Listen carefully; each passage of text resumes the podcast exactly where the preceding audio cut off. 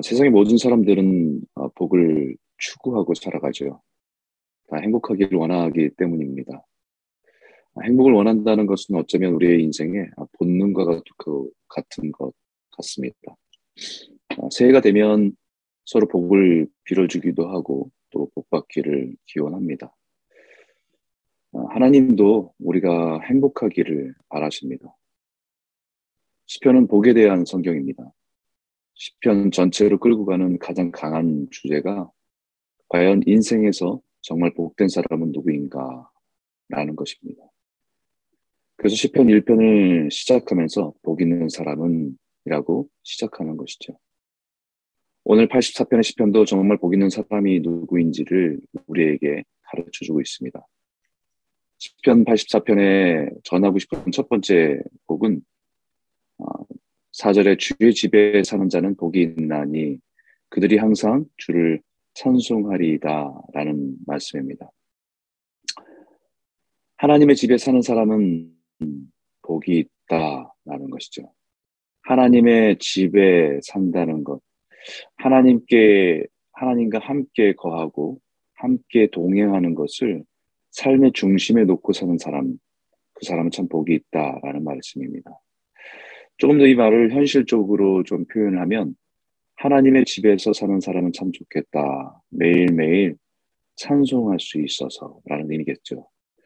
우리가 선망하는 사람들이나 또 아름다운 집들을 보면 야, 저런 사람이랑 살면 좋겠다. 또 저런 집에서 있으면 살면 좋겠다라고 고려할 수 있습니다.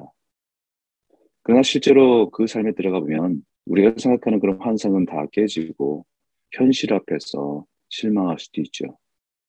그래서 오늘 시편에 주의 집에 사는 자는 복이 있다라는 말은 막연한 환상으로 그리워하는 마음을 표하는 것이 아니라 하나님과 살아 하나님과 함께 있는 것의 기쁨을 아는 사람의 고백입니다.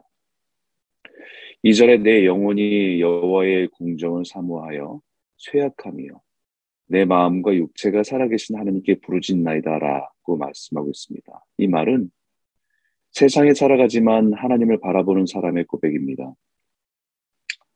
내 영혼이 여호와의 공정을 사모하여 이 땅의 것으로 자신의 인생의 복을 구하고 살아가는 사람이 아니라 하나님의 것, 하나님의 임재, 하나님의 나라를 바라보면서 살아가는 사람의 고백입니다. 육체의 필요와 만족을 위해서가 아니라 내 영혼이 바라보고 원하는 것을 추구하고 있습니다. 그런데 그 사모함이 간절할수록 쇠약함을 느낀다는 것이죠. 이 말씀을 읽으면서 참으로 이것이 우리, 우리의 이 땅의 삶이 아닌가. 특히 이민자의 인생이 아닌가. 이 땅에서의 장막, 우리가 살아갈 장막을 위해서 열심히 살아보지만 아무리 화려한 장막도 내 영혼에 만족을 주지 못함을 고백하는 것 같습니다. 그리고 솔직하게 내 마음과 육체가 살아계신 하나님께 부르짖나이다라고 말하듯이 마음도 육체도 지치고 지쳐서 하나님의 은혜를 사모하며 부르짖는 심령으로 고백하는 것이죠. 세상의 어느 곳에서 우리의 영혼과 육체가 쉼과 평안을 얻을 수 있는 곳은 없습니다. 늘 쫓기고 삶은 지치고 인생의 피곤함을 가지고 살아가는 것이 이 땅에서의 삶의 본질입니다. 인생의 진정한 만족과 기쁨을 주는 것은 바로 하나님을 만나고 예배하고 하나님을 찬송하며 살아가는 것이라는 영적인 깨달음 속에서 고백하는 말이 만군의 여호와여 주의 장막이 어찌 그리 사랑스러운지요. 만군의 여호와 하나님이 거하시는 그곳이 정말 아름답고 사랑스러운 곳입니다. 인생의 이런 영적인 깨달음 속에서 인생을 다시 들어 돌아보니까 예전에 미처 관심 없던 부분이 보이기 시작합니다.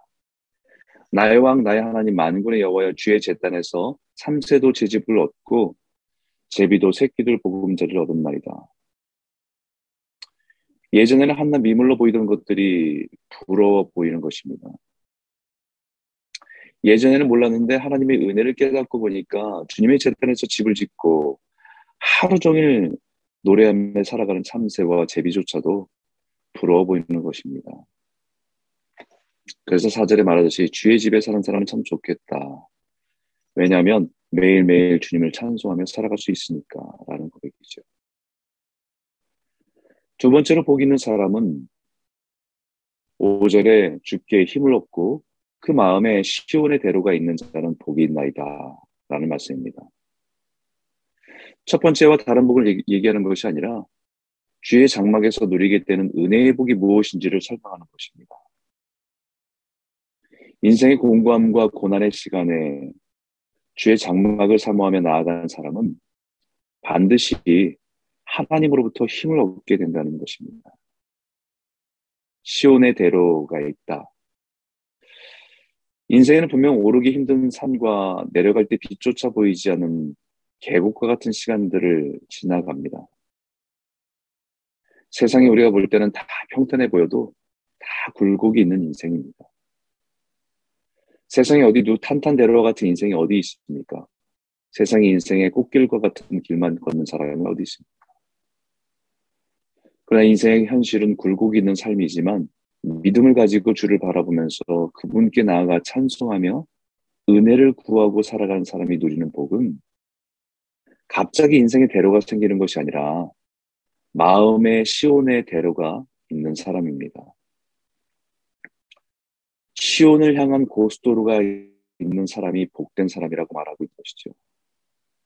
인생이 굴곡지고 힘겹고 어려운 시간을 지나도 마음에는 하나님을 향한 분명한 삶의 방향과 목표가 설정된 사람이라고 할 수 있는 것입니다. 6절에 보니까 그들이 눈물 골짜기에 지날 때에도 그곳에 많은 샘이 있을 것이며 이른 비가 복을 채워 주나이다라고 고백합니다. 인생의 눈물 골짜기 시편 23편을 비유하면서 사망의 음침한 골짜기를 지날 때가 있지만 하나님의 장막, 하나님이 내 인생에 거하시는 것을 사모하는 사람에게는 그 인생의 골짜기에서 만나는 은혜가 무엇입니까? 힘들고 지칠 때마다 힘을 낼 수 있는 은혜의 셈이 있다는 것입니다. 때에 따라 목마름을 해결해주는 이른 담비, 은혜의 담비가 있다는 것이죠.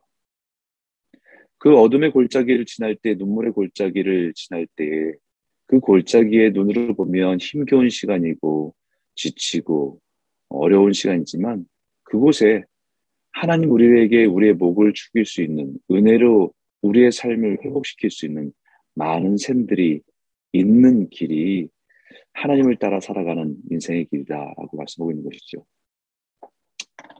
오늘 이 아침이 여러분들에게 우리 인생의 어려운 시간들이고 어떤 분에게 참 곤고한 시간이라 할지라도 그 골짜기에서 길을 보면 어둡고 길을 보면 힘겨운 길이지만 그 골짜기에 반드시 숨겨져 있는 우리에게 하나님께서 예비하신 그 은혜의 샘을 만나는 기쁨이 있기를 소원합니다.